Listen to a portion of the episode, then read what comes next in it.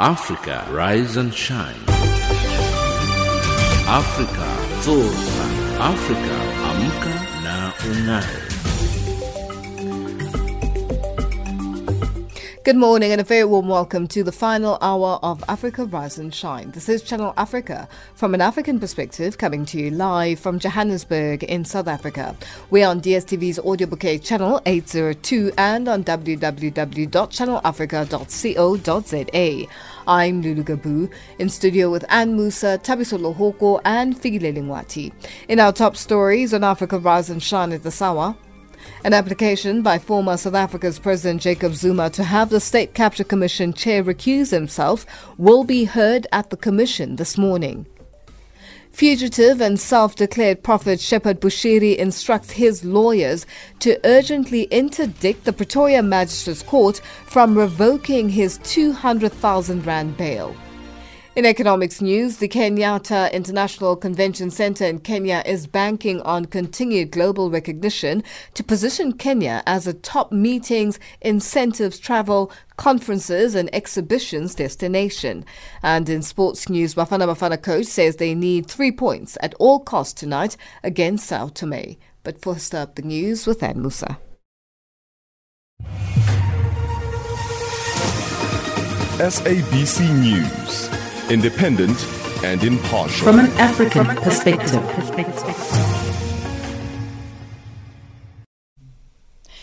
Good morning. I'm Anne Musa. Former South African President Jacob Zuma's lawyers are optimistic that judgment in his application for the recusal of chairperson of the Commission of Inquiry into State Capture, Deputy Chief Justice Raymond Zondo, will be in their client's favor. This comes as Zuma prepares to appear before the Commission this morning.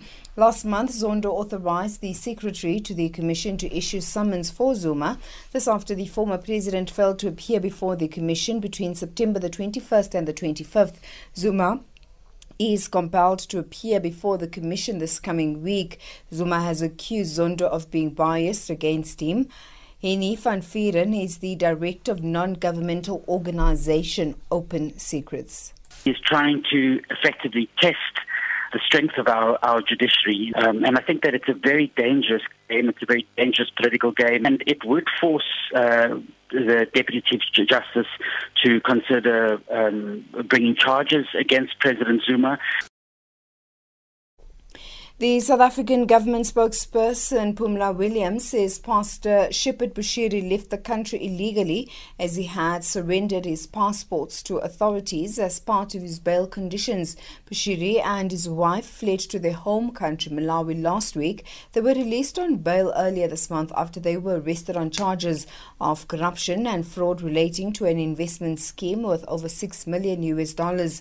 Williams has confirmed that the government has begun an extradition process with Malawi. We have a good relationship with the uh, government of Malawi. We also have an extradition treaty agreement which we are using to start the process of getting Bushiri to return and face the full might of the law. We are hoping that when she comes here, she will be also able to shed light to the South Africans how she left our country as part of the condition of the bail was that she should surrender the passport, and which we can confirm that she did surrender. So I think at this point we can safely say she left our country illegally. Libya's political peace talks have ended without naming a new transitional government and presidency council in the interim. The UN's interim Libya envoy Stephanie Williams says no names were discussed during the week long meeting that ended on Sunday. During the talks involving delegates from rival sides, a preliminary agreement to a roadmap for elections was reached. The talks are being held in neighboring Tunisia. The political peace talks started on Monday following last month's ceasefire agreement signed between the warring sides in Geneva. The states of Michigan and Washington have imposed sweeping new restrictions on gatherings to slow the spread of the coronavirus. This after the US crossed the 11 million mark in recorded infections since the start of the pandemic. Just a week ago, the US hit the 10 million mark. America has recorded the most coronavirus cases across the globe and over 246,000 COVID 19 related deaths. US President elect Joe Biden's top advisors have called for urgent action to address the rising number of infections, warning that incumbent President Donald Trump's refusal to begin a transition of power could further jeopardize the battle against the virus. Dr. Krutika Kuppalli is an assistant professor at the Division of Infectious Diseases in the University of South Carolina. We need to be able to have access to privileged information that the Trump team has. We need to know information about the vaccine distribution plan that they have come up with and other information that the Trump team has been developing over the course of the last few months. So the Biden team needs that information, and that's not information that they can get at the last minute. That's information that takes weeks to months for them to get. And finally, the Eswatini Prime Minister Ambrose Dlamini has tested positive for COVID 19 and is self isolating at home. In a statement, he said he is asymptomatic and feeling well. The country, formerly known as Swaziland, has recorded 6,093 coronavirus cases with 119 COVID 19 related deaths so far. That's the news headlines at 7:30 Central African Time. SABC News, independent and impartial. From an African perspective.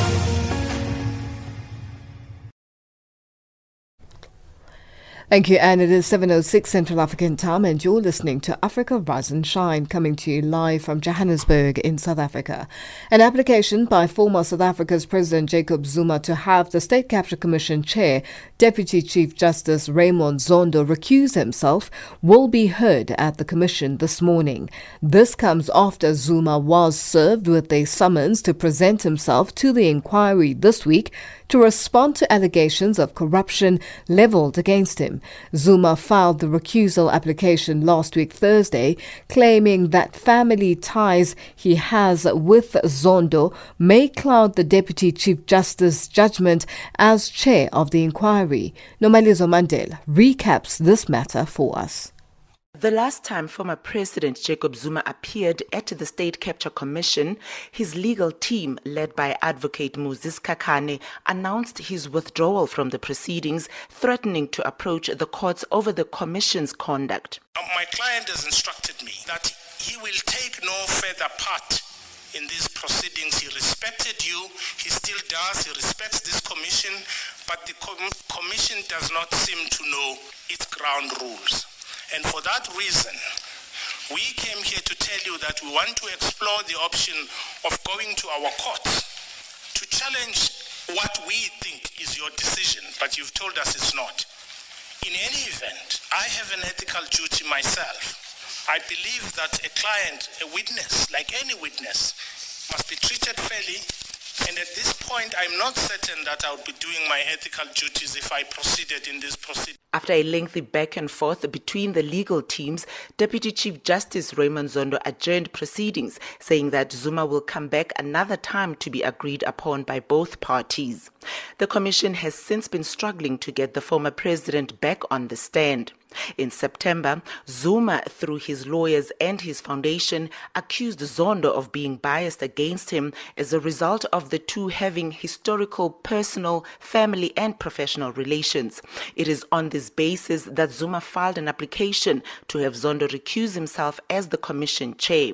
Legal expert Ulrich Roux says while the application may not succeed in having Deputy Chief Justice Raymond Zondo recuse himself, it will succeed in delaying Zuma's appearance at the commission. If, if one looks at, at Zuma's uh, previous uh, strategies pertaining to litigation against him. It's always been a strategy of kicking the can down the road and uh, trying to prolong matters as long and as far as possible. And I think this is exactly the same strategy. you know, I, I do think that this is a frivolous application, and, and I don't think that it has any chances of being successful. But it will be successful in installing uh, Zuma's testimony in front of the Zondo Commission. Earlier this month, Zondo issued a summons to compel Zuma to appear from the 16th to the 20th of November after he failed to honor a prearranged date of the 21st to the 25th of October.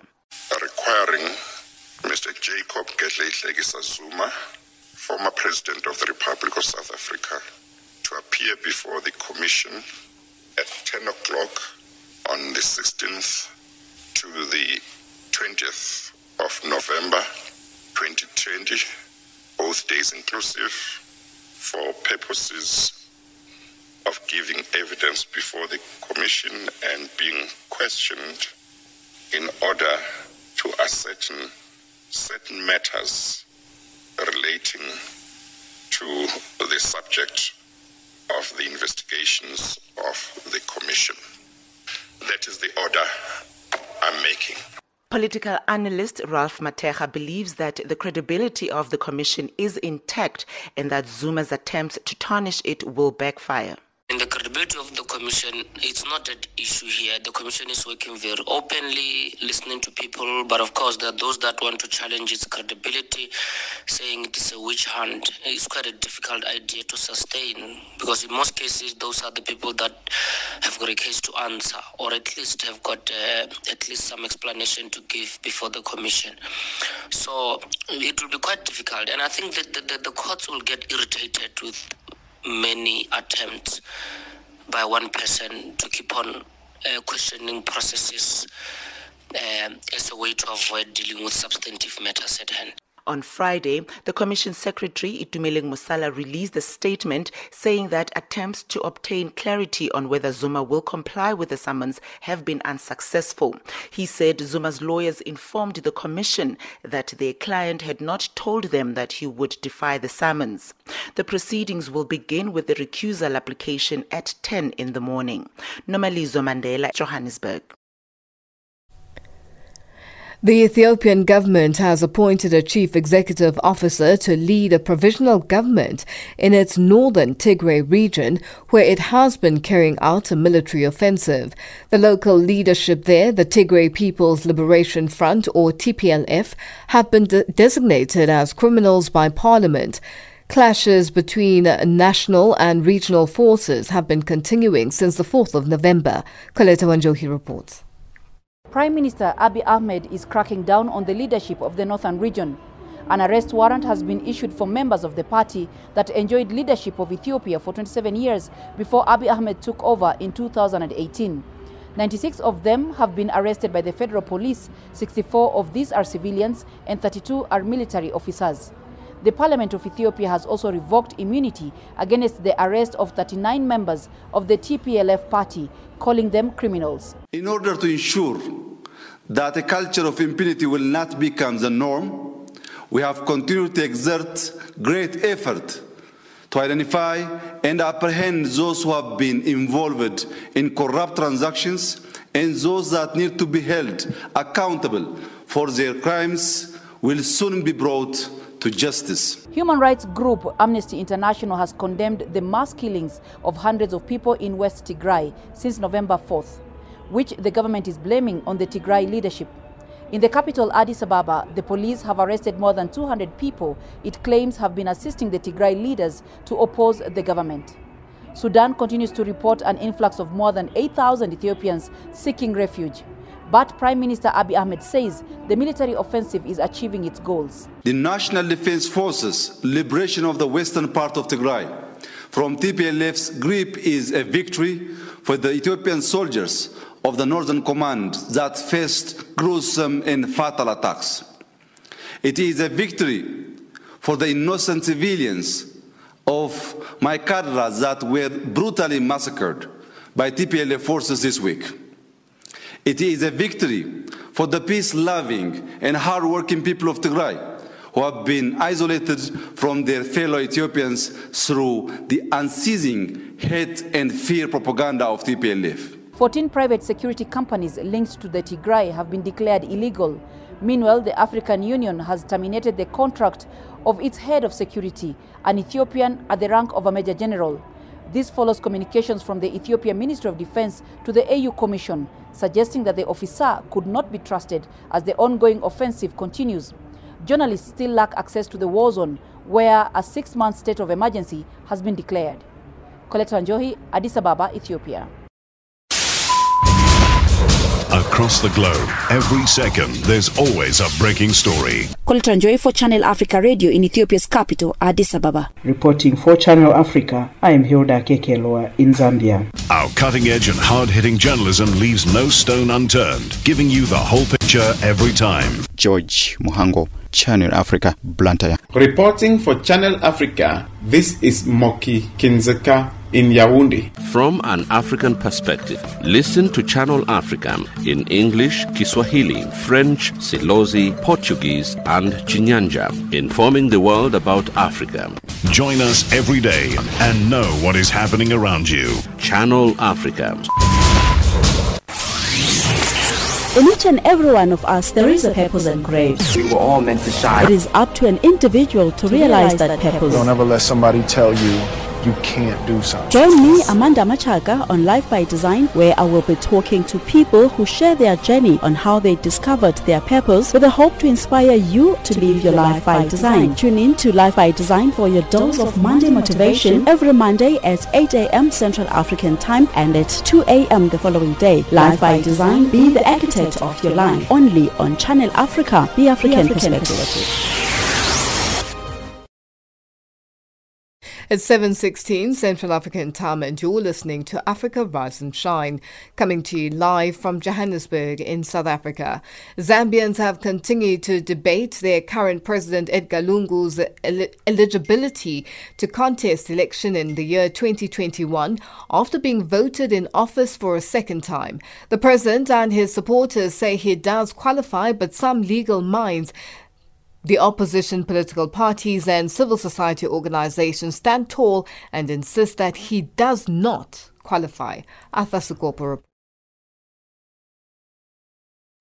It is slowly getting charged politically in the 17 million populated and copper rich republic that has long wanted to premise its values on Christianity. Zambia, that goes for general elections every five years, has that constitutional aspect at presidential level tempered with after the death of two sitting presidents, Levy Mwanawasa III and Michael Chilufya Sata, the fifth president.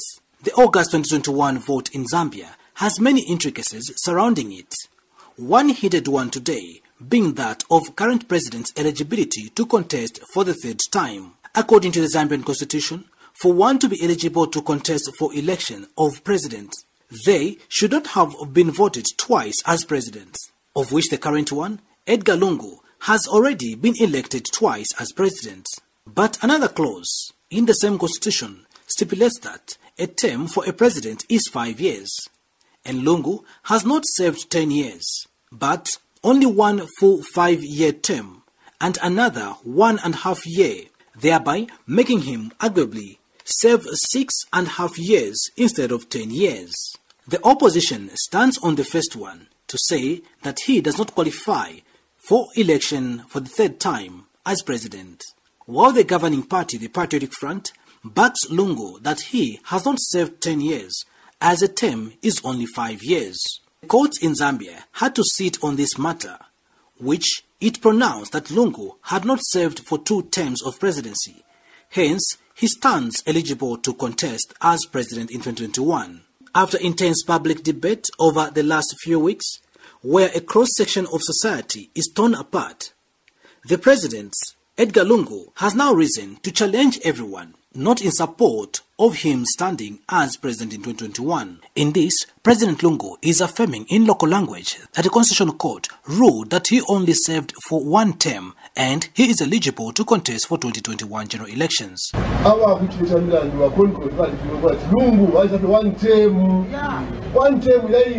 konko valifika ati lungu vaisati one term one term yaine kufa mu 2016 kukana lero one term iyana sinabombera ko one year six months upon eight months teyandiyo yabasata Others, like prominent constitutional lawyer John Sangwa, have stood tall and promised to block Lungu from being on the ballot in 2021. But political analyst Geoffrey Mulenga has this on this matter. That matter was uh, taken to court.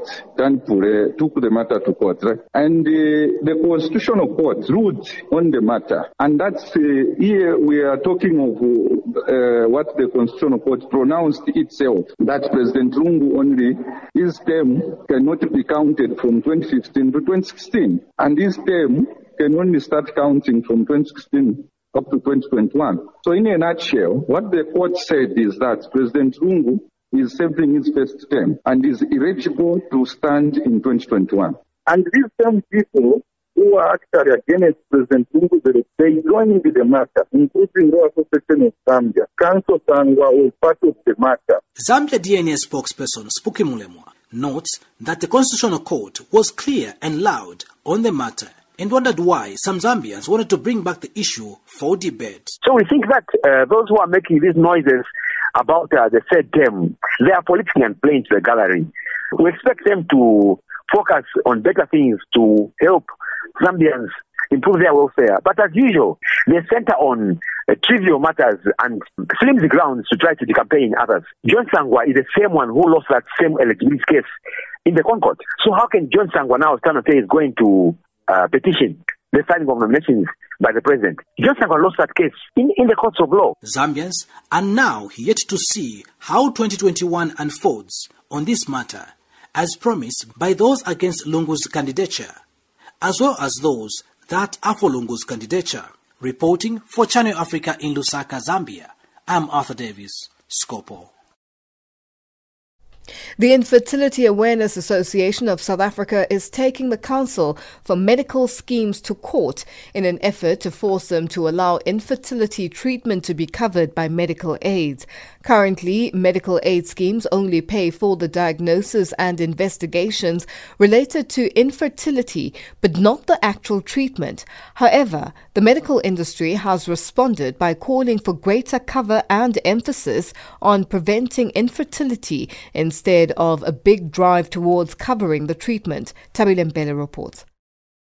It's estimated that one in four couples in developing countries and one in six couples globally are affected by infertility.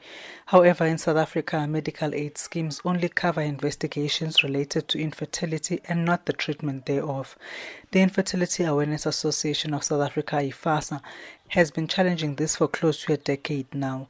Founder and CEO Saskia Williams says they're changing gear now. It's less of the challenging of the medical aid schemes, it's more of challenging of the exclusion that the Council of Medical Schemes has put in for infertility treatment to be covered. Um, it's going to be a legal battle now. So before we were, you know, we were pleading to, their better nature. We were pleading for on the mass behalf of all the masses, and we were going on public pressure.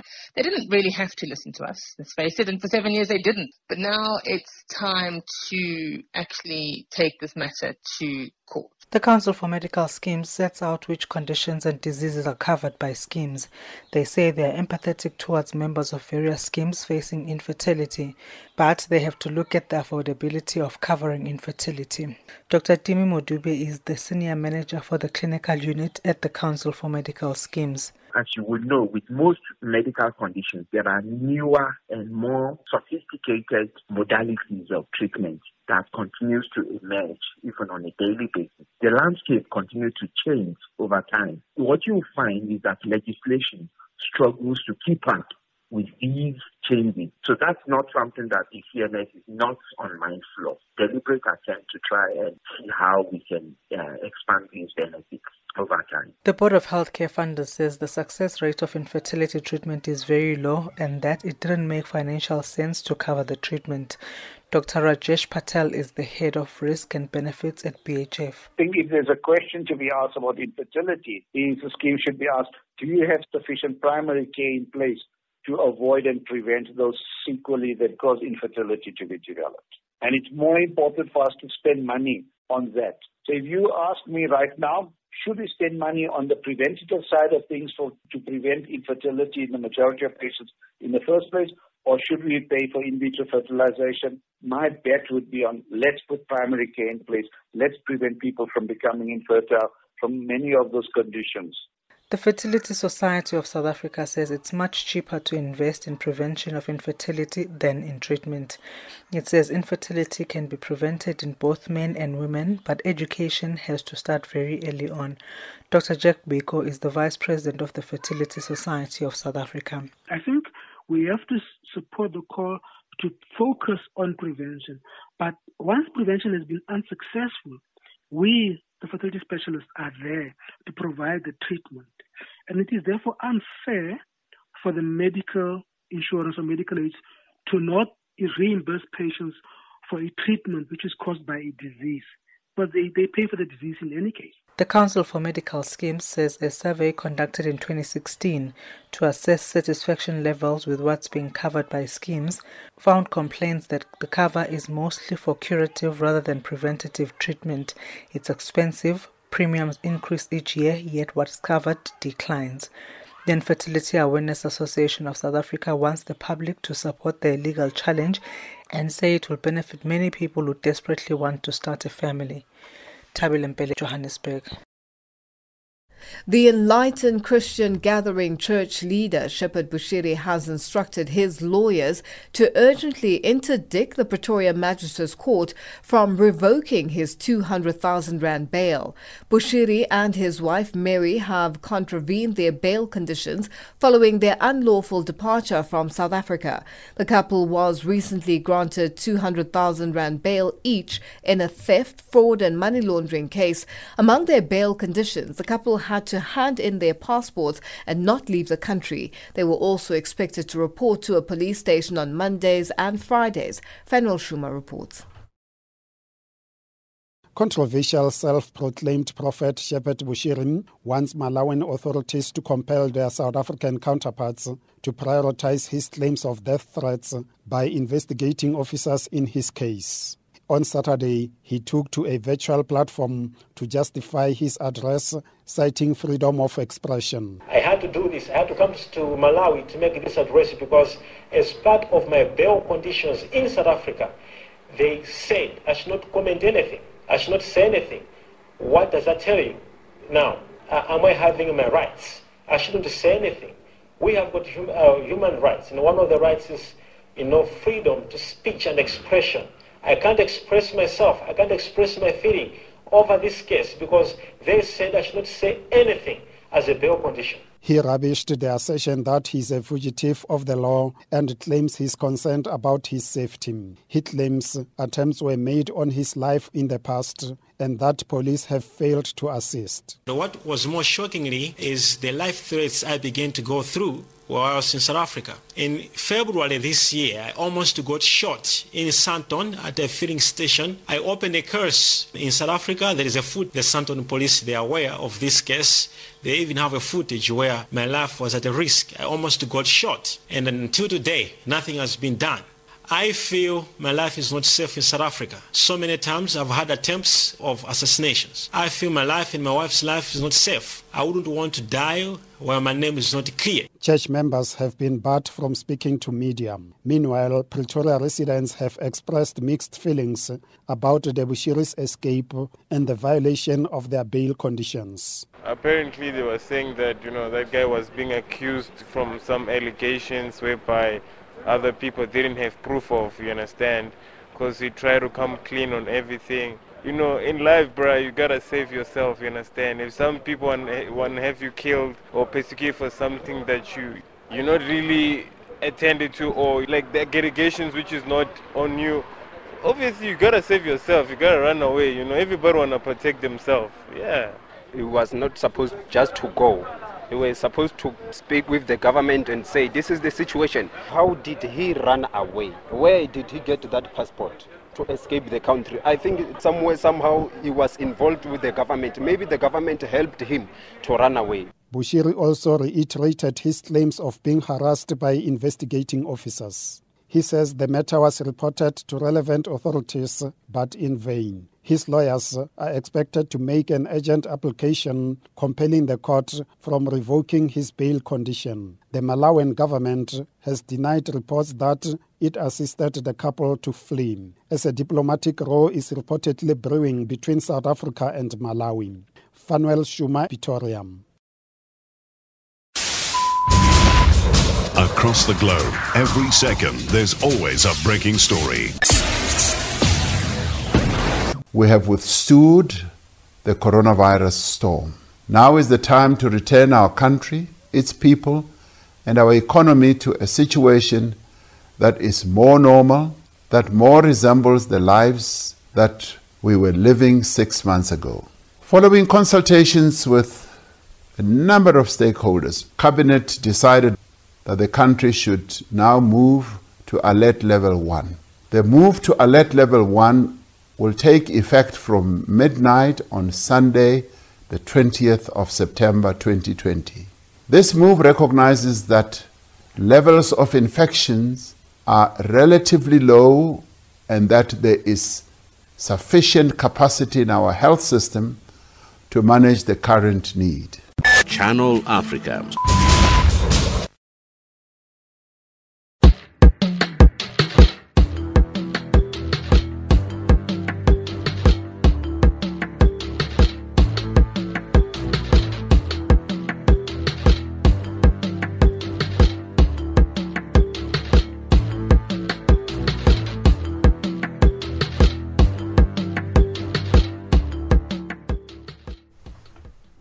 It's 7.30 Central African time and our headlines up next with Ann Musa. SABC News, independent and impartial. From an African perspective. Good morning. I'm Anne Musa on the headlines. Former South African President Jacob Zuma's lawyers are optimistic that judgment in his application for the recusal of chairperson of the Commission of Inquiry into State Capture Deputy Chief Justice Raymond Zondo will be in their client's favour. The South African government spokesperson Pumla Williams says Pastor Shepherd Bushiri left the country illegally as he had surrendered his passports to authorities as part of his bail conditions. And Libya's political peace talks have ended without naming a new transitional government and presidency council in the interim. Those are the stories making headlines. SABC News, independent and impartial. From an African perspective. Thank you, and it is 7.31 Central African time, and you're listening to Africa Rise and Shine, coming to you live from Johannesburg in South Africa. The South African government estimates that 58% of 15 to 24-year-olds are not in jobs, education, or being trained. In order to tackle the country's pressing unemployment challenge, there needs to be the creation of in-demand skills and not just jobs. This is according to Onyi Nwaneri, Chief Executive Officer at Africa Tikkun Services, a Johannesburg based recruitment, placement, and training company. Nwaneri now joins us on the line to explain how digital skills can help the country as its economies become increasingly digitized. Onyi, good morning, and thank you for joining us on Africa Rise and Shine. Good morning, and thank you for having me. Also, thank you to your listeners. Now, firstly, Onyi, you say employers actually have thousands of vacant positions to fill, yet the unemployment rate is rising. What's happening? Well, uh, the challenge is that uh, it's not always about whether or not the jobs exist. It's also about whether the skills, we have the relevant skills to match the jobs that are currently uh, in existence. Uh, for example, uh, there have been a number of researchers that have shown that uh, the jobs are changing. The nature of jobs that we currently seeing uh, that are becoming relevant in particular for employers are changing, especially in the light of the fourth industrial revolution. Uh, we also have seen that COVID-19 has accelerated, you know, digitization of jobs and the digital economy in general. So although uh, we we we we have a high unemployment rate, the bigger challenge is aligning people to the skills that our current economy requires. Now, we see many companies resorting to um, retrenchment to stay afloat. Especially now with the COVID pandemic. What do you make of this move, and what happens to all those uh, vacant positions? But that's precisely uh, why the Global Skills Initiative uh, has been launched uh, in partnership with Africa Tikkun. What we've realized is that companies are not the same anymore. Uh, uh, if you asked companies a year ago Uh, whether or not they would ever allow their uh, employee, employees to work from home the whole year, they would not have imagined it. Uh, companies, you know, felt that the status, the the symbol, the the key symbol of status is having big offices where you have thousands and thousands of people working from. But the, like I said in, in previously, the, the world that we know it has changed and will continue to change. And so you would see companies beginning to relook at what their real needs are, uh, current needs, uh, uh, uh present needs, future needs, and what the growth potentials are. And that's why we've seen a number of retrenchments. I'm not saying that retrenchments are not as a result of COVID 19 um, uh, in terms of the, the, the, ability of the companies to manage their cash flow, etc. But I think also COVID 19 and the fourth industrial revolution has forced companies to relook at what type of employees do we need right now? Uh, what type of employees are we going to need in the future? What if we're going to grow as a company and adapt as a company to our changing world? you know, what type of skills do we need? And I think that's really what is driving uh, a lot of the retrenchment, efficiencies within the system, efficiencies within the, and a response to digital economy. And if you look at what we're trying to do through the Global Skills Initiative South Africa, is to say to employees, employees, wake up. Uh, things are changing around you. If you think you were relevant before, it is changing. And therefore, this is the opportunity to start reskilling, um, in particular, responding to jobs the in-demand skills that that the world needs, that South Africa needs in order to move forward. For example, we're in the era of big data, we're in the era of cybersecurity, we're in the era of data analysis, in the we're in the era of software development, etc., etc. So unless you begin to acquire the kind of in-demand digital skills that Microsoft and Africa Tikkun through the Global Skills Initiative South Africa and globally is putting it on the table, then it, it, it's, the, it's a game changer. The world is changing and you have to respond to it. Now, looking at uh, the response in terms of the world changing and, uh, you know, digitalization and uh, the fourth industrial revolution, how do we create these skills? Is it from tertiary level or the workplace environment itself? Should they be upskilling their employees? I, do believe that uh, some of the 21st century skills is something that we need to start training at uh, primary school, at going all the way to high school, and then all the way to tertiary uh, as a starting point. Companies cannot just think think about their employees of today; they need to think about their employees of the future. If you look at the skills that the world is needing, by the time people are graduating from tertiary institutions, what they have learned is already obsolete. And so the skills that we need to really, really ram in, I always say to people, in my, in my opinion, education gives you a platform, but life is really about lifelong learning. It's about relearning um, uh, uh, being re- relearning along the lines of, you know, what your current um, uh, world is telling you. And so in terms of the skills, just using the Global Skills Initiative South Africa as an example, you know, what Microsoft has done brilliantly is that it went to, it said, what are employers looking for, for example? And, and, and they, they use LinkedIn economic graph and to see what are employers advertising for, for the most and for which they are creating jobs for. And they came up with 10 learning pathways across different industries from IT, deep ICT or technical ICT in the data analytics, analytics software developer, a network uh, administrator, uh, uh, etc., to sales. Sales is still one of the top jobs uh, that employers are looking for. Uh, customer service specialist, um, financial analyst, graphic designer. They came up with all the 10 in demand skills and they're saying in demand roles. And then they have created learning pathways that enables people to then automatically gain those skills and then be able to plug into those roles or those job opportunities within LinkedIn. But in summary, I, I think that we should start challenging our teachers, our educators, our lecturers, our schooling institutions to start thinking about skills that align to what employers are looking for. And for example, in the 21st century skills level, you would never go wrong with problem solving skills, curiosity, critical thinking, question everything, you know, uh, organization skills. Those skills, oftentimes in our traditional industry, we're teaching children to cram, to vomit back to us what we have taught them, to just gain knowledge, but we're not teaching children to apply knowledge better to question knowledge, to critically analyze things in front of us, and to ask their teachers, why is this like this?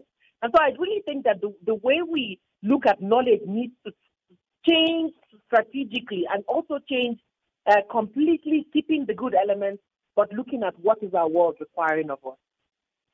Now, what do you have to say to especially young people um, seeking jobs, uh, struggling to get a job, and how they can be in touch with uh, Africa Tikkun? I say to young people, it starts with you. Everything is about a partnership. You have to want it as bad as Africa Tikkun or Africa Tikkun Services wants for you. One of the things that we challenge our young people is to think about is what do I want out of life? And and where what what do I want to achieve? What's my goal? And then if once you are clear around it, and if you are not clear, join an organization like Africa Tikkun that can help you come to some form of understanding of who you are, what you want to achieve, and where you want to go. Then the next step is to recognize that um, there are many pathways to get there. Uh, some of us are born intellectually high, and maybe university or tertiary is the place. But right now, in the world that we are in, it's no longer about tertiary or university. In one year, you can actually gain skills that companies want. Companies are looking for people who can add value in their business, who can help their businesses to grow in a really uh, uh, uh, strategic way.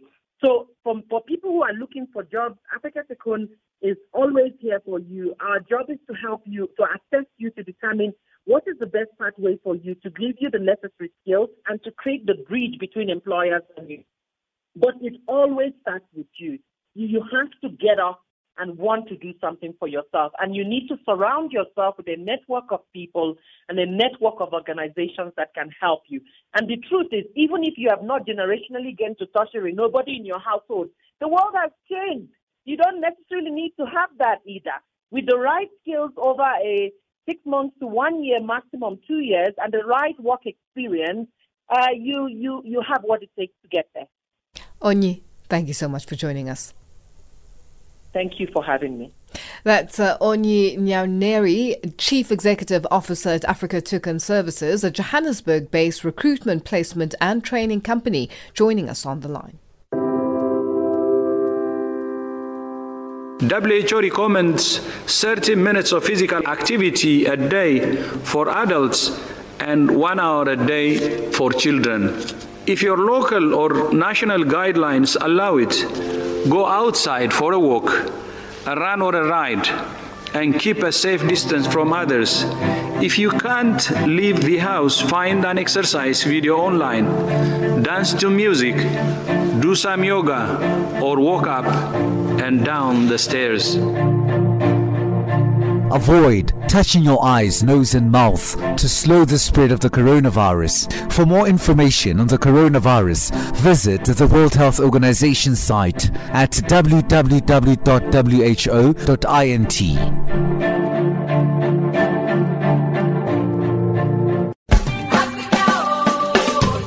When I think back to my childhood, geographically, it reminds me of a time where I was black and only black and only struggling but at the same time, always reaching for something more, something bigger in a South Africa that was hostile. Hello, Africa. This is 1000 African Voices, and I'm your host, Avurengwi. Join me on Channel Africa every Thursday morning between 8 and 9, and on Saturday and Sunday morning between 9 and 10. Rise, Africa, rise. Channel Africa from an African perspective. Across the globe, every second, there's always a breaking story. We have withstood the coronavirus storm. Now is the time to return our country, its people, and our economy to a situation that is more normal, that more resembles the lives that we were living six months ago. Following consultations with a number of stakeholders, Cabinet decided that the country should now move to alert level 1. The move to alert level 1 will take effect from midnight on Sunday, the 20th of September 2020. This move recognizes that levels of infections are relatively low and that there is sufficient capacity in our health system to manage the current need. Channel Africa.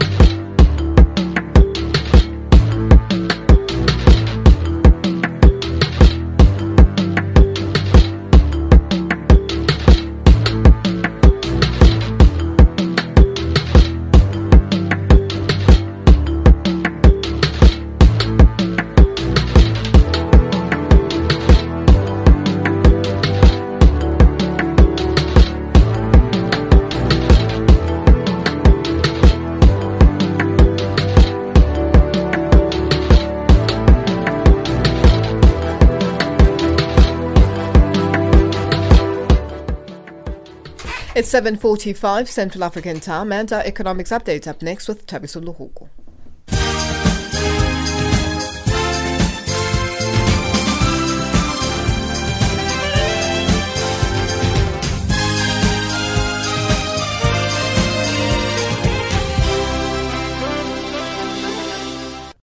Thanks, Lulu, and good morning. Reeling from decades of economic mismanagement, Zimbabwe is banking on gold to shore up revenue and tackle the upshots of rampant hyperinflation, corruption, and coronavirus restrictions. Global gold prices have surged more than 30% this year, topping a record 2,000 US dollars an ounce in August, as the precious metal became a safe haven for investors in the face of COVID 19 induced volatility. The country boasts vast gold reserves alongside chrome, diamonds, platinum, and another 40 other minerals. According to the International Monetary Fund, the government is eyeing gold as a possible magic bullet for an economy forecast to contract by a tenth this year. Zimbabwe's National Social Security Authority has achieved a sevenfold growth in investment performance between January and October this year. NSSA's Chief Investments Officer, Isaac Isaki, said last week that despite the difficult economic environment, the authority's investments had performed exceptionally well during the period. Isaki says they have achieved a sevenfold growth or 711% growth in investment performance from 2.7 billion US dollars in January to 21.77 billion dollars by October 2020. Malawian President Lazarus Chakwera has signed a memorandum of understanding on economic cooperation with the South African President Cyril Ramaphosa on the final day of his two-day working visit.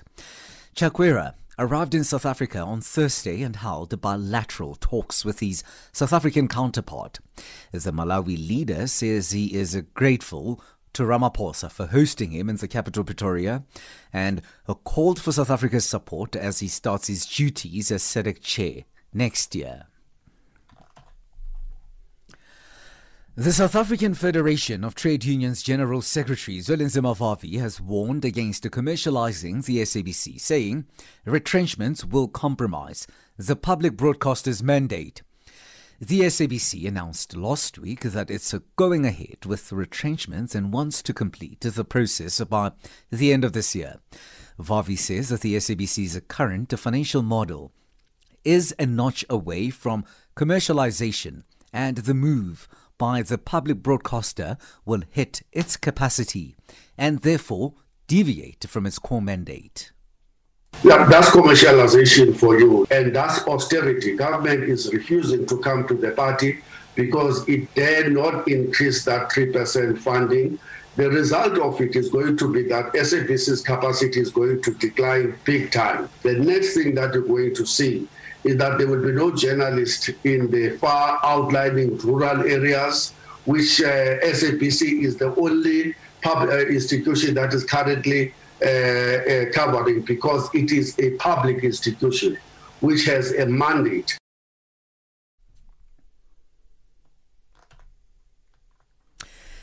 The US dollar is trading at 377.49 Nigerian naira, 11.4 Botswana pula, 108.34 Kenyan shilling, and 2088 Zambian kwacha.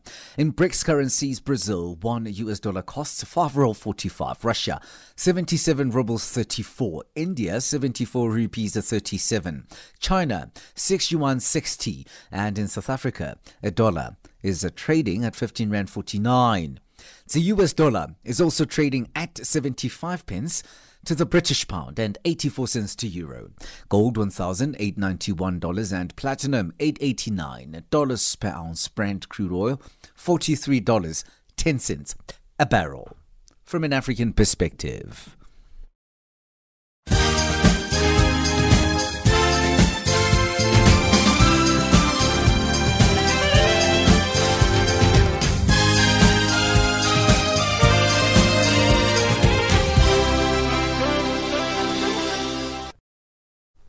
A sports update up next with Figile Lingwati.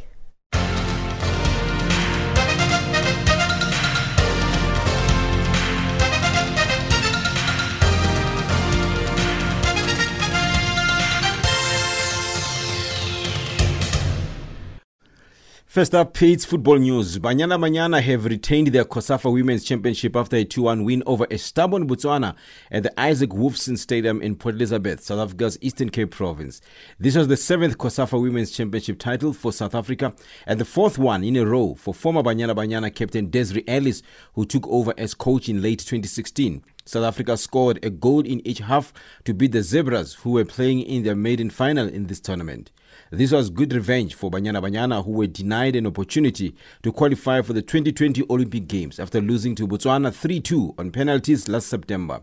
Sibulele Holweni and Gabriela Salgado scored the two goals for South Africa. Golf news.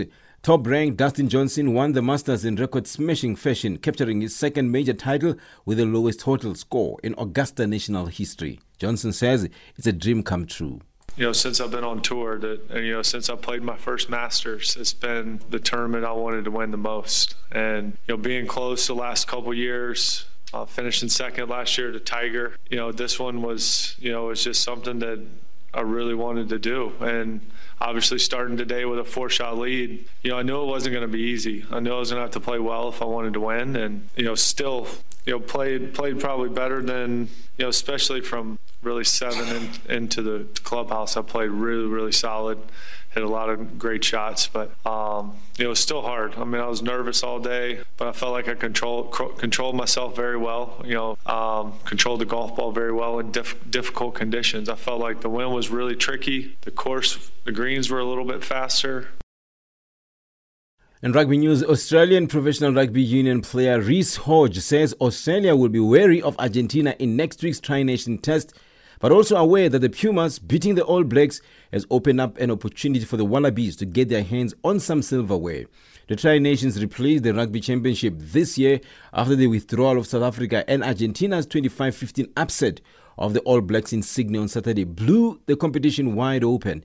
Hodge says all the teams have won one game now, and there's an opportunity for them to go in front on Saturday, with the All Blacks having the week off and really put some pressure on for the last couple of matches.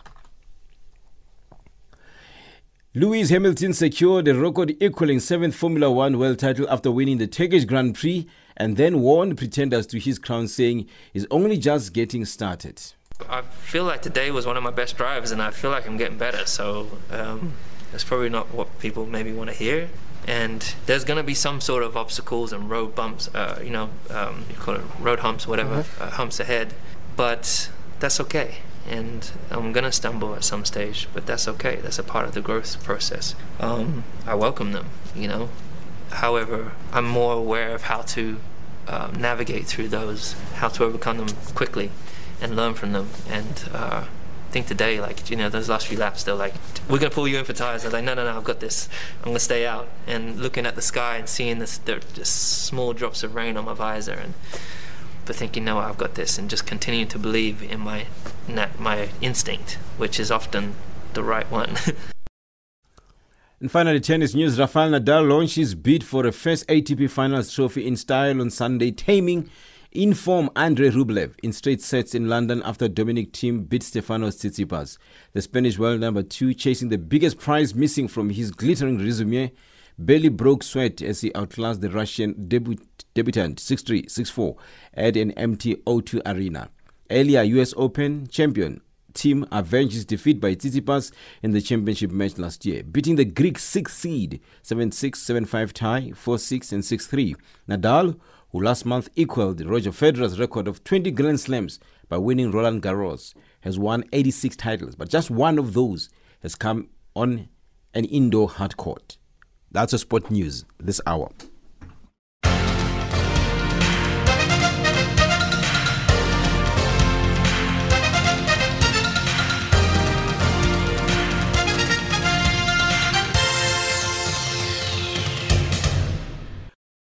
Africa, rise and shine. Africa, zorka. Africa, amka na ung'are.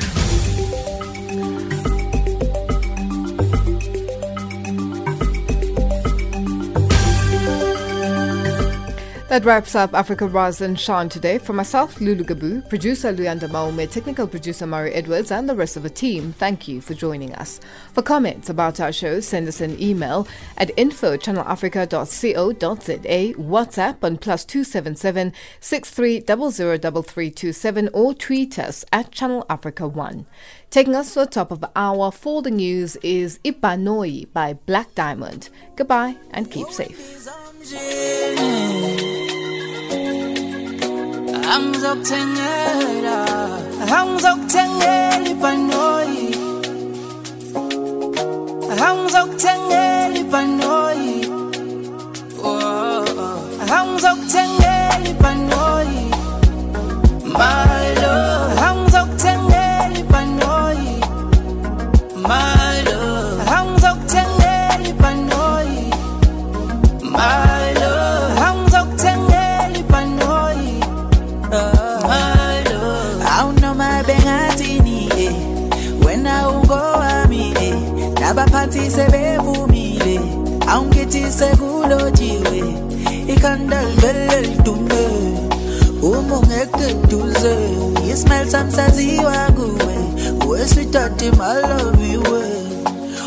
osebezamile baningi bethi sohlukana kodwa lento yenzeki.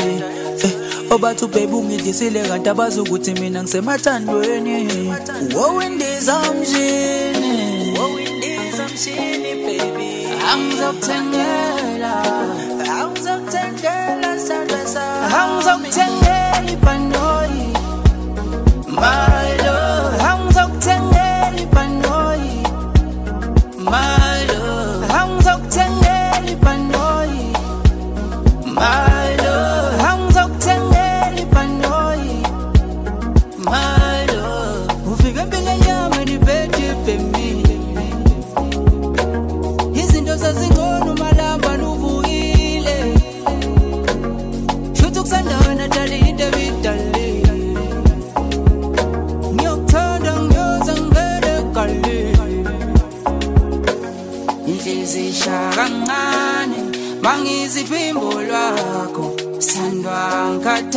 ngikhathale ngiyohlala ngingowakho. Wowindizamshini wowindizamshini dali. Angizokuthengela angizokuthengela angizokuthengela ibhanoyi. My love. Angizokuthengela ibhanoyi. My love. Angizokuthengela ibhanoyi. My